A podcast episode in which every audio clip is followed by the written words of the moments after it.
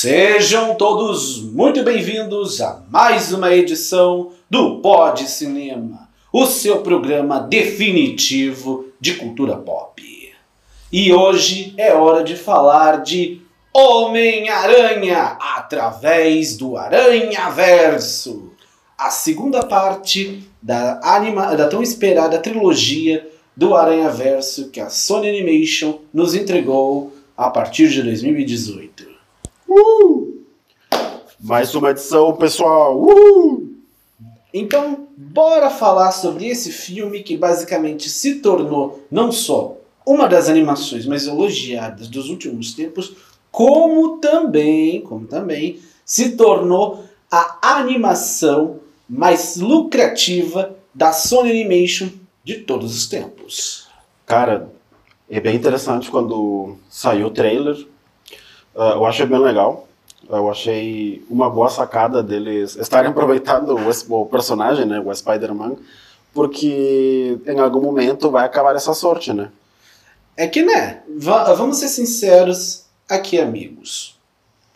O, o Homem-Aranha, ele já tem seus 60 anos de estrada, quer dizer, mais de 65 anos de estrada. E, né, uma hora ia acabar um pouquinho essa parada do tipo, o que, que ainda tem de interessante a se aproveitar? Até porque, né, é só ver o que a Sony tá querendo fazer, esse tal universo de filmes, da, uh, de filmes de vilões do Aranha.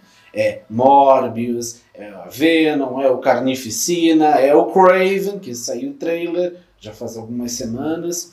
Uh, tem também o o tal Hypno Hustler com o Donald Glover, que, meu pai do céu, vai ser, vai ser uma palhaçada. É, eu acho e... que eles estão querendo aproveitar, né? Sim, uh, é porque ainda tem os direitos. Ca caso as pessoas não tenham entendido, existe uh, quando a, a Marvel foi, quase, foi de, quase foi de americanas, né? Quase, foi, quase não existiu mais. Basicamente, eles precisavam queimar todos aqueles direitos que eles tinham de personagens. Aí eles tá, porque né, eu vou ter que dar uma breve contextualizada, mas é muito rápida. Basicamente, os caras que depois fundaram a Image, vocês conhecem alguns dos heróis da Image, como por exemplo Savage Dragon, Spawn e coisa e tal. Basicamente, eles eram os chefes, eles basicamente eram os astros da Marvel lá nos anos 80, fim dos anos no, uh, início dos anos 90. E quando eles estavam muito descontentes com a situação que era dada a eles, no caso, não era repassado royalties, como hoje é com os roteiristas e atores, não era repassado... É, isso é bem comum. Enfim, uh, aquelas coisas do tipo, você não recebe quase nada do seu, uh, seu trabalho, uh, te rende uma, uma micharia, você não tem direitos sobre o seu trabalho, você não tem... no caso, seu trabalho pode ser vendido, ou qualquer coisa que você faça original, do tipo um personagem uh, os direitos do seu personagem não ficam com você, ficam com a editora. É, caso, caso você tiver alguma dúvida, você consegue ver o, o filme documentário do Stanley, que ele mostra um pouco uh, a passada também do que o Rafael está falando, que tipo, uh, por que que em si ficou quase, tipo, visualmente toda uh, esse marketing de Stan Lee e o outro ilustrador e o outro roteiristas não, não pegaram essa não tiveram essa, essa fama, aí você consegue ver mais ou menos como que funciona. Outra tipo... parada que eu recomendo para vocês verem também é justamente o documentário Bill Finger, a verdadeira história de um dos criadores do Batman, onde basicamente o Bill Finger, durante mais de 70 anos, ele não recebeu um crédito, um único crédito de criador. Não, e eu não falo só em gibi, não, eu falo em adaptações de cinema, videogames, e todos os outros produtos que foram feitos com a cara do Batman. E a gente sabe, gente, né? O Batman, depois de 1940, basicamente virou hoje, né? Esse sim, baita, baita personagem. Basicamente são 80 anos de história, meu filho. 80 anos de história. Eu falo, quem, quem consegue fazer 80 anos de história com um personagem, eu falo, hoje em dia é muita coisa para ser feita. Bom, voltando ao que, voltando ao que interessa. Uh, a Sony decidiu fazer uma coisa completamente ousada. Porque, né, uh, a Sony tem essa divisão uh, com, a Mar com a Marvel Studios, onde basicamente as duas decidem fazer né, os filmes do Homem-Aranha do Tom Holland. E aí então, no meio disso tudo, surgiu lá em 2018 essa possibilidade deles falarem, ah, se a gente não pode usar o Tom Holland em produções solo, então vamos fazer os nossos próprios filmes. Foi daí que surgiu o filme do Venom. E principalmente porque, afinal de contas, as pessoas queriam uma abordagem nova para o Venom, porque né, a última abordagem que tinha sido então feita nos cinemas tinha sido lá em Homem-Aranha 3. E a gente sabe o quão é, é problemática aquela abordagem. Sim. É, e tipo, nesse filme, cara, eu achei uh, muito legal o que seria toda a arte que eles recriaram. Tipo, cara, tu vê uma construção muito mais similar ao que seria, tipo, o desenho em si. Tipo, óbvio, tem 3D, tem um monte de... de uh, tipo, agora eu tô falando isso porque eu me lembrei. Mas, tipo, tem um monte de construção de artistas é, recriando o desenho, tanto que eles Tipo, tu vê como se fossem os desenhos no, no vídeo, entendeu? É, eu é, fiquei muito. Eu vou, tentar, eu vou tentar ver se eu consigo pra, passar para você, meu querido espectador. Basicamente, por conta dos, dos estilos diferentes de artes que são usadas, não só para personagens principais, mas como para personagens secundários, então basicamente fica algo completamente. Uh, uma hora fica muito poluído na tela mas Sim. que mesmo assim dá para se, eh, você se encontrar no meio dessa poluição. O primeiro filme já tinha brincado um pouquinho já com tinha. poluição, mas só que esse aqui, olha, posso dizer, a poluição foi geral e completamente ininterrupta. É, era bem mais pesado quando tinha a cena de ação, que tu via toda essa poluição de, de desenho, entendeu? Tipo, eles. Cara, tu vê a imagem, tu fica. Uau! Mas, tipo, é, é tanto, tanta coisa visualmente que às vezes fica um pouco Tô ficando cansado. Não sei se, se essa seria a palavra que eu gostaria de falar. Eu mas... acho que na verdade seria distraído. Isso acaba distraindo é, um pouco. Mas mesmo assim, tendo todo esse é, estudo de arte, cara, eu acho muito legal. Não, é, é, muito legal pra caramba, até porque justamente como os estilos de arte vão, é, sendo diferentes, uh, um pode ser mais simples, outro pode ser mais uh, rabiscado, complexo, coisa e tal. Uh, então, justamente eu falo, isso cria uma, uma, uma, consegue conversar. Os estilos conseguem conversar, mesmo que seja algo completamente uh, absurdo. Porém, eu, eu, dou, eu, dou, um seguinte pro, problema. Uh, uma hora che chega essa parada da poluição visual, principalmente em uma determinada cena de ação, e eu acho que justamente quem já viu sabe Uh, onde basicamente uh, eu não sei se eu fico olhando para eu não sei se eu fico olhando para o personagem, se eu fico olhando para o que está em volta dele, ou se justamente o que é importante é sei lá, nem sequer olhar, é só absorver a música. Sim. Mas, tipo, eu visualmente compraria com aquela artes do, do pintor é, Vincent Van Gogh, acho que é o nome. E, tipo, tem certa parte para mim tem um estilo parecido, que, tipo, tu vê a arte em si, em tudo, e tu fica, que louco. Na, na verdade, eu falo que, que aquela parte, principalmente quando se trata uh, da Gwen, uh, é muito aquarela, e eu falo, dependendo de como você usa a aquarela, ela fica, ela fica interessante, Sim. fica poética, e principalmente, o filme, esse filme, basicamente pega todas as cores e joga. Basicamente uma tela em branco e você. É como se você pegasse, por exemplo, um pincel, você fizesse um risco. Depois você pega um balde de tinta e joga no meio da tela. Aí depois você faz um respingo, aí depois você faz é. alguma técnica de alguma, alguma outra técnica. Enfim, basicamente é a sua tela para você fazer do jeito que você quiser e não importa qual vai ser o resultado. Para você aquilo vai parecer dizer o mundo. Sim, é, eu achei massa toda essa parte. Cara, e uma pergunta aqui, qual que seria teu personagem favorito do Spider-Man? De todo aquele monte de Spider-Man que aparece, qual que é teu preferido? O meu favorito uh, é o é o Aranha Punk. Não, mentira. Te juro. Porra, para, para mim também. Eu adorei o Aranha Punk. Cara, é por sério. mim, eu gostaria que ele fizesse só um filme em específico do Spider-Punk. Cara, eu achei uh, visualmente o personagem, tipo, sei lá, muito legal, entendeu? Eu falo, se você tá afim de, por exemplo, entender o que era o movimento punk, eu falo, vai fundo, vai, uh, uh, começa com Aranha Punk e aí, sei lá, vai vendo as referências e coisa e tal, consumindo as músicas, eu falo, gente, o Spotify, o YouTube tá aí para isso, pra gente poder uh, consumir esse tipo de coisa e ver por que, que o movimento punk era justamente tanta rebeldia, tanta uh, poluição visual. E eu falo, o próprio Aranha Punk, toda vez que qualquer coisa que ele faça já é poluição visual, já é agressão Não, e- e ao tá- estilo de ao, ao estilo que está sendo feito. Tanto que o personagem estava. Tipo, eu não entendi muito bem o, o personagem em si. Tipo, ele estava dentro do Aranhaverso, ele estava lá porque talvez ele tinha que cumprir a, a missão, ou sei lá, o, o contrato do Aranhaverso, porém ele estava contra também. Tanto que ele ajudou o Miles Morales, o, a Ghost. eh, A Gwen go- Stacy. a, a Ghost Spider, entendeu? Tipo, eu, não entendi muito bem por que, que ele fazia isso. Claro, ele sempre quer ser contra por, pela ideologia que ele defende, mas ao mesmo tempo, cara, como um filme, um curto, alguma coisa, já se resolve toda, toda essa questão. É que eu acho que então a gente vai parar então para as referências da- dos quadrinhos, que é rapidinho. No caso, o Aranha Punk, no- o Robbie Brown, basicamente o que acontece? Ah, tá uma realidade dominada e o Norman Osborn é basicamente o presidente dos Estados Unidos. Que novidade! Ah, que louco, né? Ba- e- e- Basicamente, o Norman Osborn, como presidente dos Estados Unidos, decidiu fazer um governo fascista ah, na, na realidade dele. E, e ele, através do movimento punk, né, com guitarra e tudo mais, aquela, aquela atitude de rebeldia do movimento punk, basicamente tenta fazer de tudo para acabar com o governo do Norman. É, bem louco, bem louco. Não, e, e outra coisa, tem a, tem, a- tem a seguinte questão.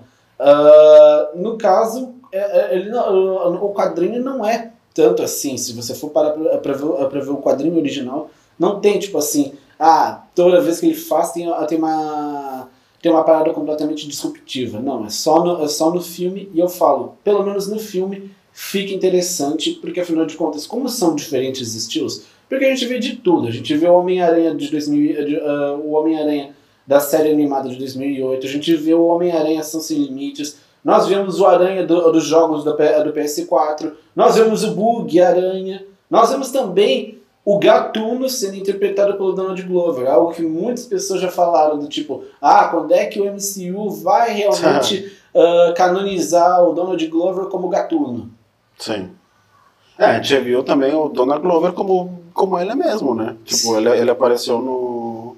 Quando tava no Aranhaverso, né? Sim. Não, foi, foi o que eu falei. Ele, Ah, ele era o Gatuno. Ele era o Gatuno. Entendi. É, a gente viu o, o cavalo aranha. Sim, a gente, a gente, a gente viu Homem-Aranha com sombreiro, a gente viu Homem- Homem-Aranha com, com tentáculos mecânicos. ah, teve de tudo que foi possível. Qualquer referência a quadrinhos ah, eles puderam fazer. E outra, Eu acho que lá É. tinha mais de. Mais de 100 personagens diferentes. Não, já estava dizendo que ia ter no mínimo mais de 100 personagens diferentes. A questão é, todos eles ah, tiveram tempo de tela? Eu falo, Não. não. Não, é aí que eu falo que pecou, jovens. Porque o que, foi- o que aconteceu foi, alguns foram só para menção e também teve aquela parada da nota do editor. Caso você não saiba o que que é a nota do editor, é o seguinte. Quando, por exemplo, o editor quer se referir a, sei lá, algum evento anterior acontecido, sei lá, ah, num, quadrinho num, num quadrinho anterior, ou até mesmo, ah, sei lá, se referir a um evento histórico, aí eles colocam aquela barrinha e diz ali, nota do editor, no caso NDE, que é, ou no caso hoje em dia é NE, nota do editor, ou até mesmo nota do tradutor, que aí, sei lá, eh, tem a questão do tipo de traduzir a piada para que seja mais ah, Abrangente. abrangente. É como, eh, gente, é basicamente como acontece em livros, tá? Porém, eu acho que é melhor a gente falar então do Mancha, né? Esse, esse vilão. Bate no meio. Ah, é porque, né, o Mancha ele começou como basicamente aquele vilão da galeria Z do Homem-Aranha, ou seja, ninguém se, ninguém se importava, ninguém queria saber de nada. Só que a questão é a seguinte: como eles fizeram o poder dele basicamente se transportar para qualquer lugar e eh, em qualquer tempo, basicamente isso, isso fez com que né, o multiverso, que, que ele pudesse ser a pessoa que mais atravessa o multiverso. Só que a questão é a seguinte: ah, ele só começa a se dar conta do quão ele é poderoso só depois de um certo tempo e principalmente ah, as formas que ele usa, ah, no caso, como ele é um Os buracos. Exatamente. Não é só os buracos, mas é também a hora que ele entra na própria dimensão de buracos, basicamente a gente vê ele como só um rabisco, ou aquela, aquela coisa, aquele... Sim, como se fosse um sketch. Exatamente, como Ah, se fosse o início também. de uma sketch de qualquer tipo de desenho que artistas fazem. Eu falo, isso é genial, porque até então eu falo, para você dar personalidade É como se fosse que não um- tem rosto, É, é, É como se fosse é algo que não estivesse acabado, não estivesse finalizado. não, é entendeu? algo que, que mal começou e, e- e a pessoa largou o lápis. É, parece que eu achei muito bem o, o traço do cara, tipo, toda a arte do, do, do inimigo também. Baita. Outra arte que a gente que, que dá pra ser elogiada pra caramba é a própria arte do Homem-Aranha 2099, que é muito cyberpunk, muito cheio de risco, muito cheio de ah, pontas afiadas. Sim, quando tinha uma cena de ação, cara, sabe aquele movimento do, Sim. da mão, sei lá, pô, tu veia todo um desenho atrás, entendeu? Bah, achei Ou até, mesmo, ou, ou até mesmo sim- a simples teia aquele, aquele tiro, que parece justamente um fio de neon saindo É. do braço dele. E, eu- e eu- e eu falo, isso é algo muito legal. Ah, óbvio, isso não tem no- nos primeiros quadrinhos, mas eu digo, é interessante. E outra, ah, basicamente, nosso Homem-Aranha 2099 é um, um drogadinho que. ah, não, não é bem um drogadinho, mas é que a questão é: ele foi drogado e aí ele acabou virando ah, dependente dessas substâncias. Aí então ele decidiu ir para tal Alchemax, que é o nome da corporação que basicamente faz de tudo errado.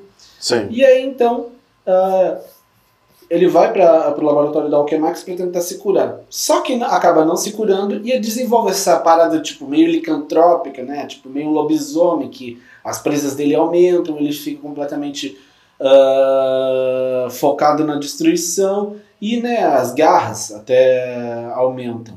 Enfim, É, ele ficou mais nessa noia, né? É, é uma, uma droga. Ex- exatamente. É uma grandíssima droga. Ma- E eu falo, isso é interessante. E outra, ah, agora a gente vai tam- ver também as consequências da decisão do, do Miles de justamente falar. Ah, e também trabalha com aquela questão do, do evento Nexus que havia sido apresentado lá no episódio de What If, do Doutor Estranho perdendo, a ah, pe- perdendo seu coração. Isso daí foi muito, muito, muito explorado no filme. Por quê? Porque afinal de contas, todos os Homens-Aranha têm um único evento, um único evento, que liga eles a tal teia do, da, da vida e do destino. Pra quem não sabe, a teia da vida e do destino é basicamente, imagina, sei lá, todas as suas ações como se estivessem numa grande teia. Basicamente, ela te, di- eh, e todas elas têm ramificações e coisa e tal Sim. como uma teia de aranha comum, tá? E aí então, basicamente, vai sempre ter algo, um único evento que basicamente é o que faz um Homem-Aranha ser o Homem-Aranha. É que, é que nos quadrinhos isso tudo é muito é, é bem mais explorado. É, o mais clássico é a morte do tio. Sim, é, Esse é um o- dos mais clássicos é a morte de alguém importante para o Homem-Aranha. pro Homem-Aranha. Pode ser pai, pode ser mãe, pode ser tio, pode ser avó, ou pode ser simplesmente um amigo. Algum, como foi, por exemplo, o que aconteceu com o nosso querido Andrew Garfield, onde basicamente a- o Capitão Stacy faleceu. É, no caso desse filme acontece o, o evento canônico do Spider-Man indiano. Sim, no caso era pra falecer o pai da namorada dele, e só que É. infelizmente o Miles acabou ah, Salvando a vida. salva- salvando, e né, isso acabou destruindo o universo do do, do Homem-Aranha do, do Homem-Aranha indiano. E o problema foi, se você tenta impedir de um evento canônico acontecer, isso acaba. Foi exatamente o que acontece em Arif. Toda vez que Stephen Strange estava tentando impedir a Christine Palmer de ser morta, isso acabou destruindo para ele. Isso Acabou gerando- acabou, acabou gerando problema para ele. E no caso, de acordo com o que está se especulando, é que justamente o pai do nosso, que- do nosso querido Miles, né, o capitão de polícia Jefferson, Sim. ah, pode acabar falecendo. Sendo que nos quadrinhos, no caso, quem falece é a mãe dele, a Rio. É, eu não sei. Mas, tipo, eu acho uma sacada. Não sei, uma sacada boa. Sim. Porém, tipo, cara, desse evento canônico, então se a gente for falar sobre isso, Tipo, naquele filme do, do Tom Holland, quando apareceu os dois Spider-Man, tipo, Tobey Maguire e, e outro ator que eu esqueci o nome. O Andrew Garfield. É, lembra a parte em que Andrew Garfield tem que salvar a, a Zendaya? Sim. Mas eu acho Esse que. seria um evento canônico? Não, eu acho que na verdade o evento canônico que aconteceu lá no MCU em Sem Volta pra Casa foi a morte da Tia May. Porque Entendi. afinal de contas a realidade, da, a realidade do MCU não foi destruída por, por conta disso.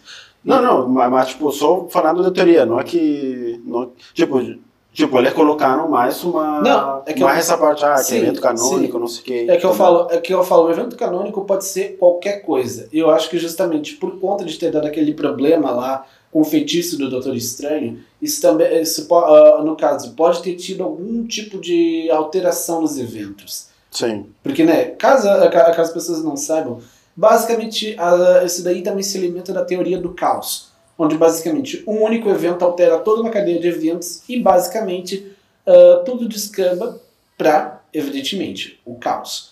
E o caos, eu acho que no caso, de, ne- nesse caso específico, seria o seguinte, basicamente, o que poderia ser talvez a morte da, da MJ no, no Sem Volta para Casa, basicamente foi alterado não só pela presença do Andrew Garfield e do Tobey Maguire na realidade uh, uh, do Sem Volta para Casa, mas como também teve a alteração provocada pelo feitiço do Doutor Estranho e também eu acho que justamente tem aqu- aquela questão de existem três eventos nexus que acontecem na mesma realidade que, que o pessoal fala, que é basicamente o acidente de Westview e a destruição de todos a, e, e a, e, a, e, a, e a morte daquele que permanece. Então eu falo, esses três eventos canônicos devem ter, de certa forma, influenciado para que justamente, ao invés de ser MJ a falecer, se a May. Meu Deus, cara, que monte de coisa. Mas é que todo mundo fala que esses três eventos É. estão interligados, porque são três eventos chave que acaba fazendo com que o MCU tenha a forma que ele, tenha hoje, que ele tem hoje. Eu falo, ah, sei lá, eu acho debatível. Acho debatível pra caramba. Sim. É, no caso do das vozes, cara, eu achei muito muito boa sacada o casting que eles pegaram. Eles pegaram bastantes Sim. atores, né, bem conhecidos, tipo Daniel Kaluuya, Sim. eh, Donald Glover que aparece. Claro, o cara aparece, né? Sim. Andy Samberg que aparece no filme. A própria Issa Rae, que é a Mulher-Aranha, a Jessica Drew, a, a, a, grávida. Ah, sim. Tipo, cara, aparece. Eles pegaram mu- mu- muito bem eh, essa seleção de, de atores para fazer essa dublagem. Não, e também alguns, algum- eles conseguiram, por exemplo, botar ah, alguns atores que fizeram vozes do Homem-Aranha, de Homens-Aranhas antigos, principalmente no caso o do game, né, e o do da série animada de 2008, para ter, uh, para fazer as vozes na, na animação. Eu falo, isso é que é interessante. E eu, e eu, e você me pergunta por quê? Porque pelo menos eles se importam o suficiente com esse multiverso para voltar a botar as pessoas, as- esses Homens-Aranhas do passado para ter, nem que seja, sei lá, só uma sobrevida. Eu falo. Aí vocês me perguntam: ah, então eles fizeram a mesma coisa lá com o com o Homem-Aranha de 1960? Não sei. Por quê? Porque afinal de contas, a, a série dos anos 60, né? ah, já aconteceu, evidentemente, há mais de 60 anos. Então não sei se por acaso o dublador ainda se encontra ah, vivo. É, Mas, seria um pouco mais difícil, né? Bem complexo. E outra, sei lá, reutilizar o áudio antigo, eu falo, isso daí também é uma. Esse daí é meio que tá numa Já covardia. fazem. Eles já fazem, tipo, Não, cara, no. Sim. Claro, tipo, um exemplo, o documentário do Stan Lee, claro, um documentário, né? Não, não sim. tem como recriar imagens. né? Não, evidentemente. Mas eles recriaram muita coisa de entrevistas, entendeu? Não, sim, que criar sim, mas a questão é justamente. ah, porém, tem uma única coisa, uma única coisa que é inerente a todos os Aranha-Versos. J.K. Simmons é o, J- é, o, é, o, é o Jameson. E é isso que eu falo que é interessante.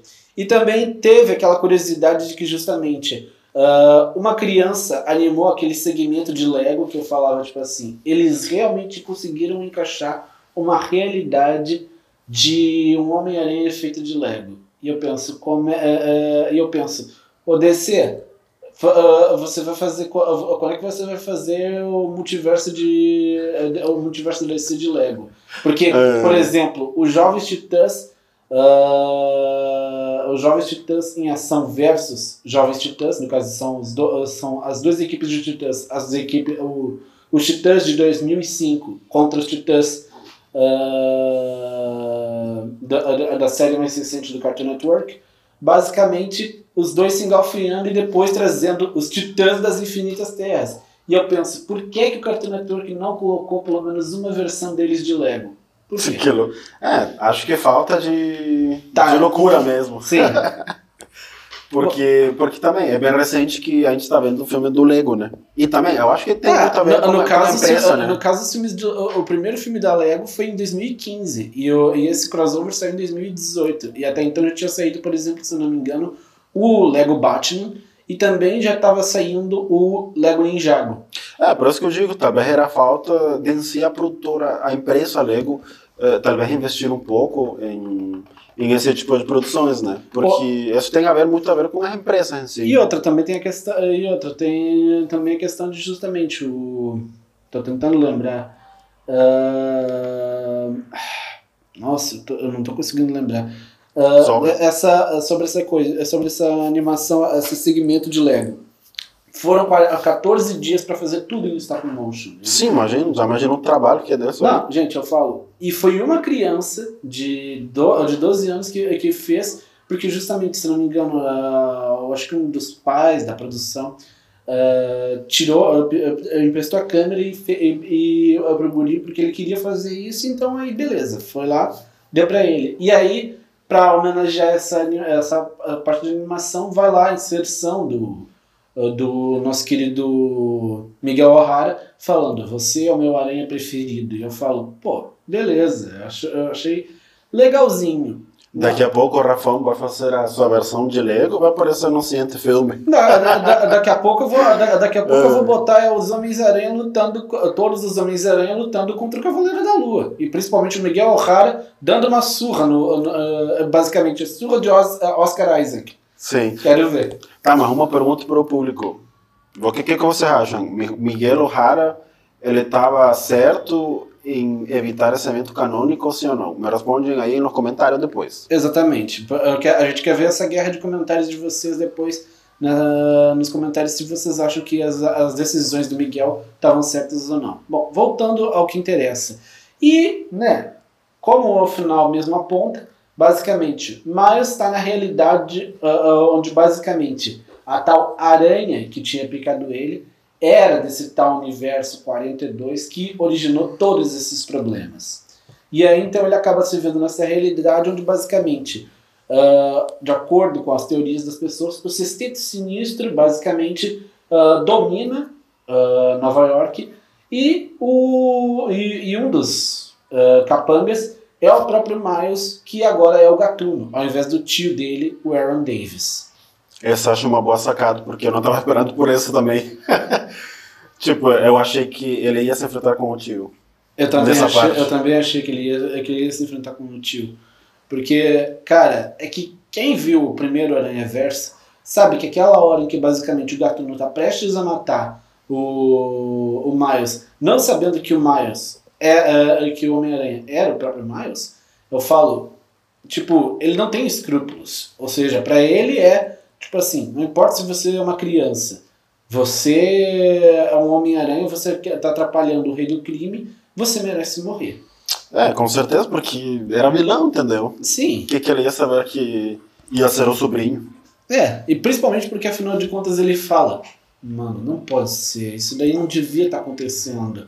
E aí então, até que o próprio rei do crime decide acabar com a, com a vida dele, dando um tiro no, no, no gatuno. E, e aí então ele fala, você está no caminho certo. Ou seja, nem ser super, nem ser um vilão, nem ser policial, mas ser alguém que consiga trafegar entre essas duas áreas. Boa. Ai. É... Bom, outra coisa que, que eu falo, agora vocês estão vocês estão achando que justamente a animação vai ser lançada já no, já no ano que vem. Bom, mas quem acompanha o plot twist boladão sabe da brincadeira que é a seguinte. Basicamente, por, por, por conta não só da greve dos roteiristas, mas também da possível greve do, do sindicato dos atores, pode ser que esse filme não chegue, porque até a própria Hayley Steinfeld disse que até duas semanas antes do lançamento eles não tinham sequer começado a gravar as falas. E caso você não saiba como funciona o processo de animação, é o seguinte: primeiro você, fa você faz a gravação das falas, depois você monta a animação em cima das falas. É assim com qualquer animação feita desde o princípio. É, eu acho que vai variando, né? Não, não, não é sempre a regra. Mas... mas é a grande maioria da regra. É, não sei, mas tipo. É porque desse jeito a animação fica. Uh, uh, é porque desse jeito eles fazem, porque daí eles uh, ficam com aquele movimento labial certinho. Sim. É, acho uma, uma boa sacada, mas como eu falei, não sempre é regra, tipo, cada produção é cada produção, né? Então, acho que vai variando em cada filme ou, ou cada série. E também tem, tem uma parada um pouquinho complicada na questão do Aranha Verso, que é a seguinte.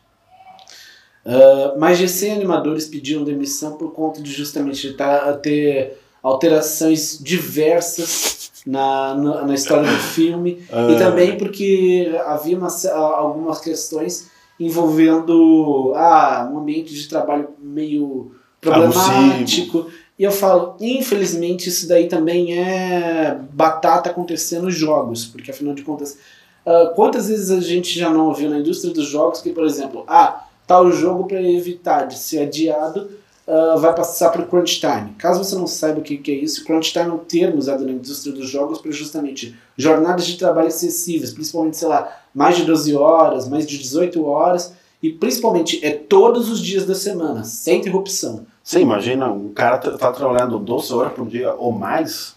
Imagina, bah, o cara. E você não tem, daqui a pouco e não é morrer. E não tem férias, não tem, não tem tipo assim um dia de descanso. Você, você vai ter que trabalhar todos os dias. Tanto que, muito, tanto que tem muitos animadores, uh, não só de jogos, mas como também uh, do pessoal que trabalha uh, na indústria de animação como um todo, que basicamente fala Cara, tinha horas que eu não via minha família. Eu tive que. o estúdio, que uh, era a minha família, a galera do estúdio que basicamente com quem eu convivia. Ou sei lá, alguns até tiveram, por exemplo, síndrome de burnout e também né, começaram a desenvolver quadros de depressão.